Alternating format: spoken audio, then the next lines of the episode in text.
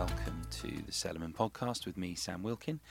Uh, so, this time I'm speaking to Jason Hinds. Now, those of you who work in the cheese industry will be well aware of who Jason is, and certainly for many of you who don't work in the cheese industry, you'll be well aware of who he works for Neal's Yard Dairy. He's been with them since the early 90s.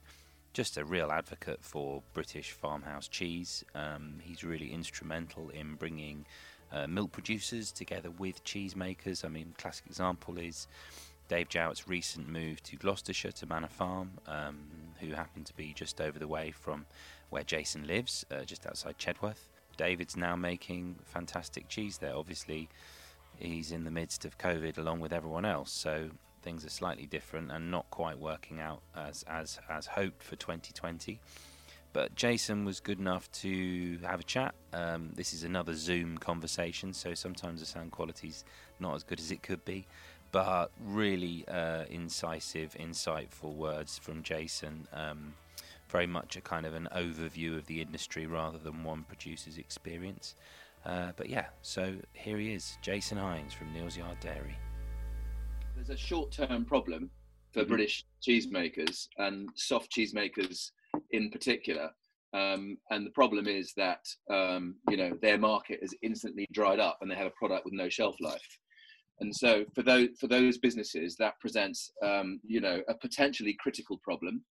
Um, but uh, you know ultimately you know they can adjust to that um, by uh, you know making adjustments to making adjustments to their business where they can uh, stop making cheese uh, and or furloughing staff Mm-hmm. And so, uh, you know, I think that, that you know, while you know there is a certain jeopardy um, uh, that's posed to a number of British cheesemaking businesses because of COVID nineteen, I do think it's short term. And you know, while there'll be quite a lot of pain um, and of some very ugly cash flows, um, once you get through the kind of the, the mountain um, of of um, cheeses that are particularly so with soft cheese you've got um, you know several problems. One um, the cheese is um, got a short shelf life.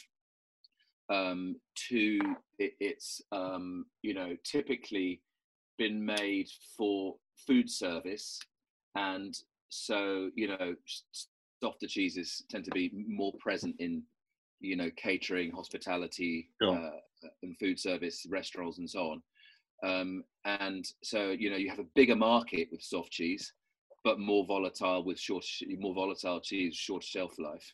Sure. So, so but once those cheese makers get through that, um, you know, uh, there, there will be some sort of, you know, they, they balance their production schedules with the new, um, the new normal requirements. Mm-hmm. Um, of course, those requirements will be reduced because there's, there's no food service um, available because the restaurants are still closed. But you know they'll adjust to that. I think uh, you know uh, many cheese making, not all, but quite a lot of cheese making businesses are able to run you know uh, you know uh, at a level where they can kind of tick over because they tend to own their own a lot of them own their own buildings mm-hmm.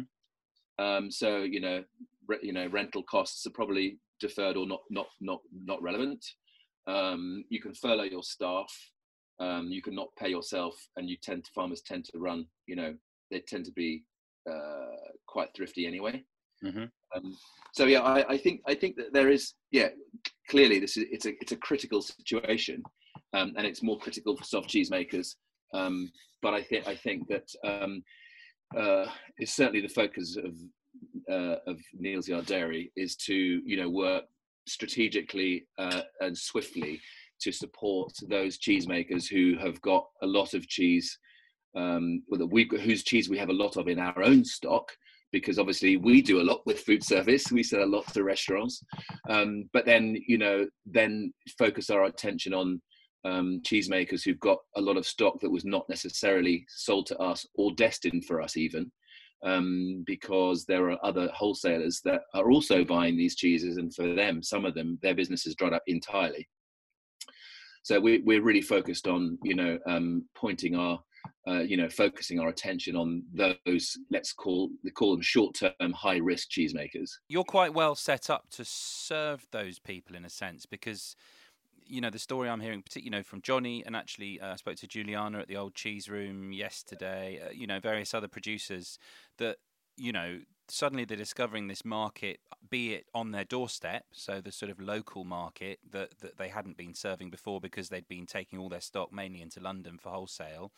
Or online. I mean, Johnny was obviously already set up online, but you know their sales have, you know, in that particular area. Obviously, it doesn't balance out his wholesale element, but that area has really taken off. Is is that a story that you're seeing at Neal's Yard Dairy as well? Yeah, yeah. So I, I mean, obviously we're we're fortunate that um, you know we haven't got all our um, you know all our sales uh, focused on one channel, um, but of course we have got channels which have been very badly affected by this, notably the UK you know wholesale into restaurants. Um, but on the other hand, uh, you know, while that is not you know that's not counterbalanced by the, the the the exploded the exploding growth in e-commerce mail order.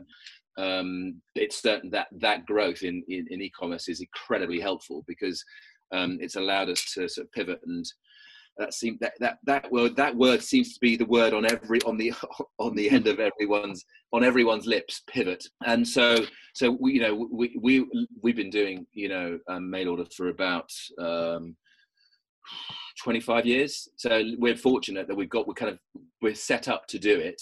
Mm. Um, and yeah, we've seen growth of I don't know. Um, well, uh, with, with multiple, our, our, our econ boxes have gone up by a multiple of about 10. Um, so, uh, and actually, the one that was, which has been really successful, is the dairy box. So, giving, supplying people with high quality farm ingredients such as butter and butter and milk um, and yogurt, um, eggs, um, as well as some cheese uh, and a loaf of bread. That has had a remarkable take up. It's. I think people are looking for ways to, uh, you know, support. I think as well. It's interesting talking to Carwyn at Caws Cenarth. You know, they had a horrendous stockpile of Perl Las specifically, and I don't know if you saw they put out a, basically a release saying "pay what you like."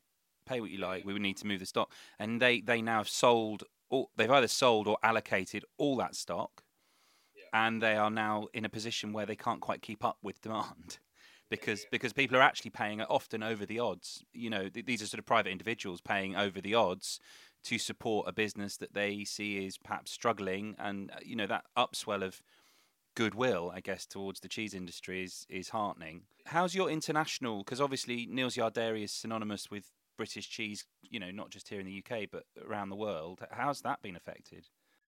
Um, well, our markets, our biggest mar- our biggest export markets are in order: USA, then France, then Spain.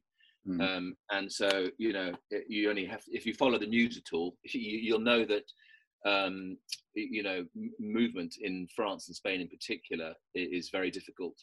And um, you know, people still go out to buy uh, people do still go out and support their local cheese shop, um, but the local cheese shops in France are really only, only open for a couple of hours in the morning now.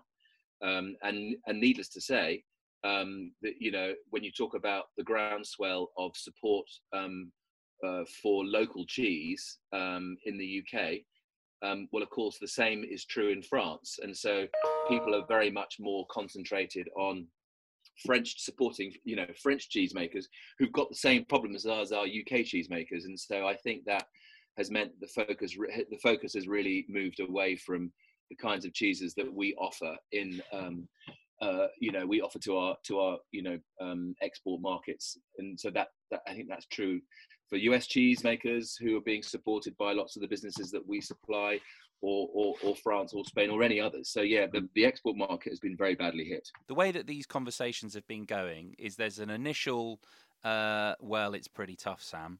Uh, you know, I'll be honest. That's the sort of the opening line, pretty much from everyone I've spoken to on the phone or or, or via this medium.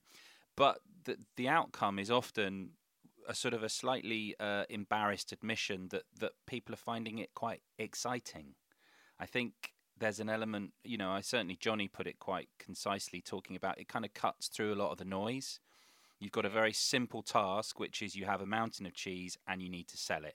You know, from from the um, perspective of Neal's Yard, um, you know, we, you know, the the, uh, the a fight for survival will release adrenaline, and and and it's amazing what you can achieve when you have adrenaline coursing through your body. Um, mm. you you see you see uh, you know the the the human in its sort of animal state, survive the survival mode, um, and you know that's when you can see remarkable things happening, and it's incredible how fast um, change can happen uh, when when the need for change is great is is really grave, um, is really important. So I think that um, you know the kinds of initiatives that w- that we've seen.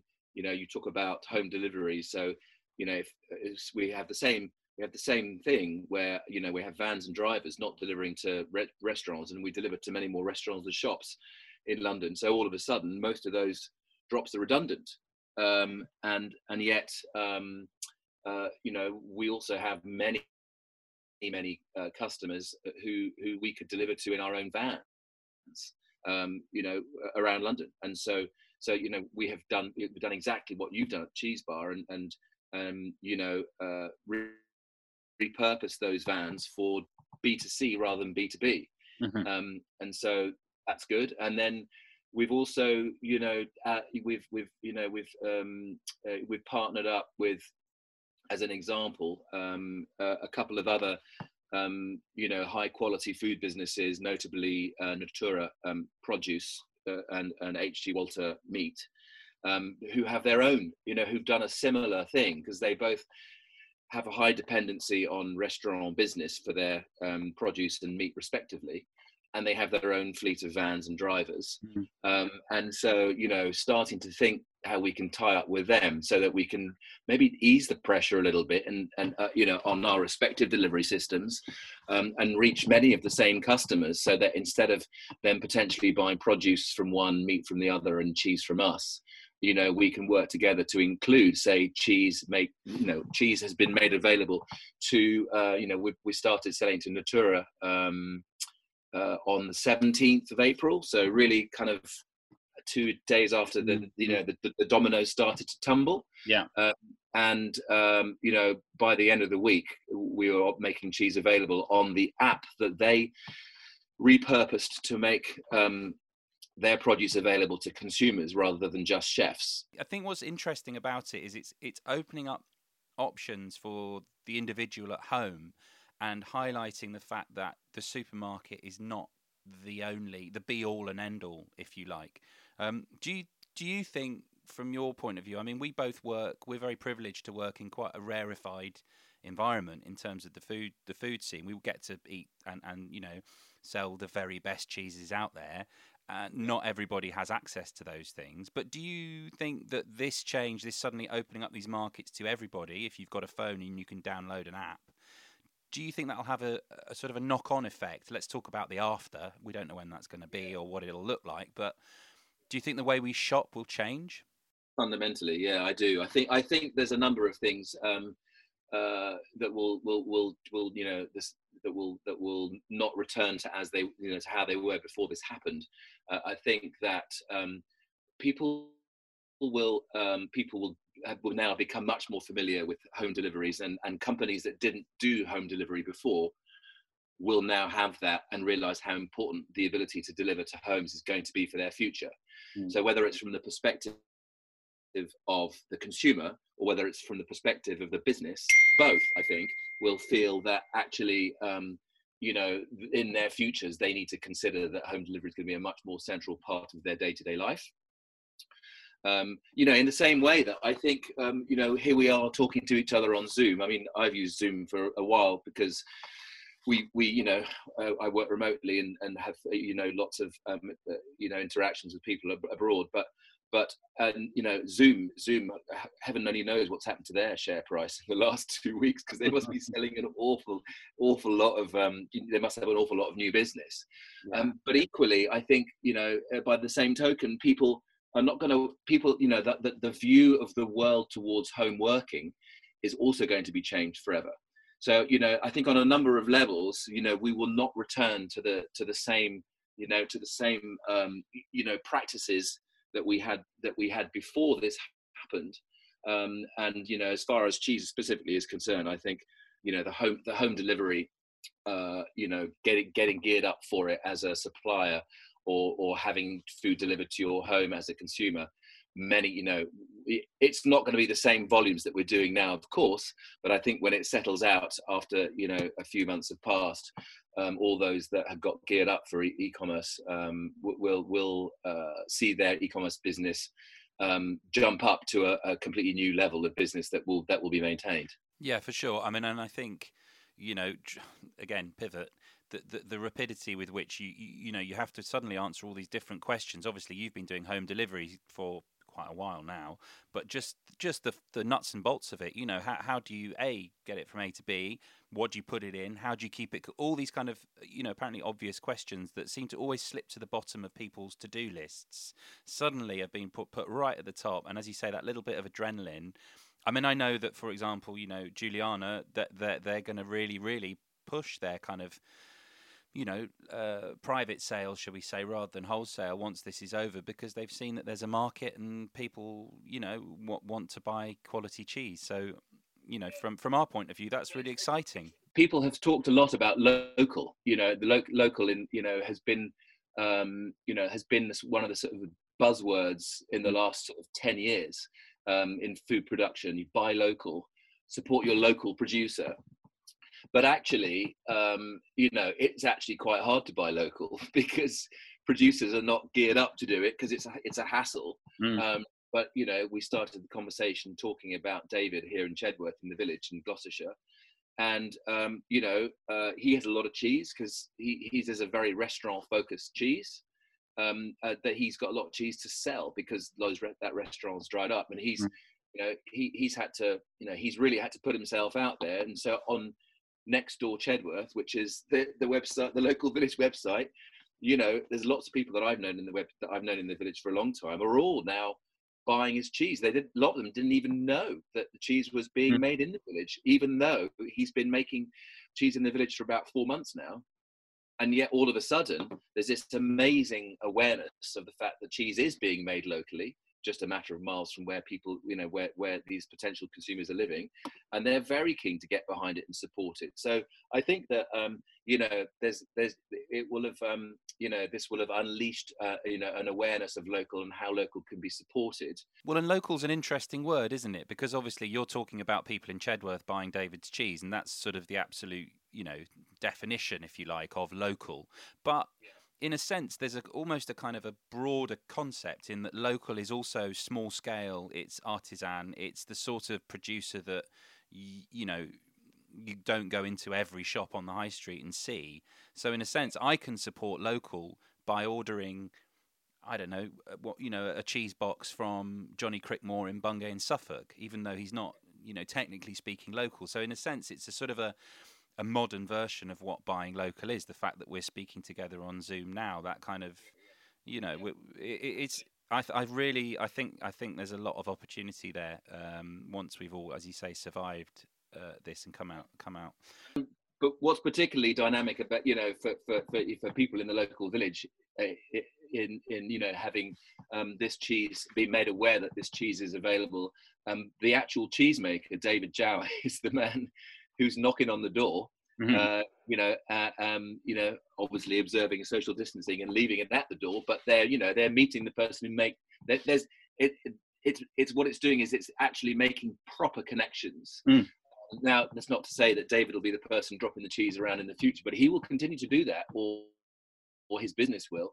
Um, so that's you know that that's a, that, that's making true connections mm. um, uh, that will be you know and those connections between you know the consumers and that business will be you know um, very very long lasting after this you know much will go far beyond the end of this particular um, you know um, outbreak. We are between the producer and the consumer.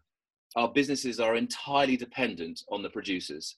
Without the producers we have nothing. So we need we, we need to focus all our energies on making sure that most or all of the cheesemakers that we work with are on the they're there at the end of this and and you know energy should be directed to doing that in a sort of in a focused and strategic and joined up collaborative way and i think actually you know it, one of the great things about the cheese industry is that you know, we are very collaborative. Um, by and large, um, you know, I, I, think that there's, you know, people we know we're competitors, but we're also we also collaborate in a way that is not necessarily the case in different in other countries where the cheese market's concerned, or in other areas in other food groups, um, you know, in the UK. So I think that's one of the great things about our industry. Um, so you know, if we can collaborate more now to solve this problem, and that means that's another one of the changes that we have in the future which is working more together to you know support the cheesemakers as a you know as an industry i think that would that would be a positive change hopefully that will come out of all of this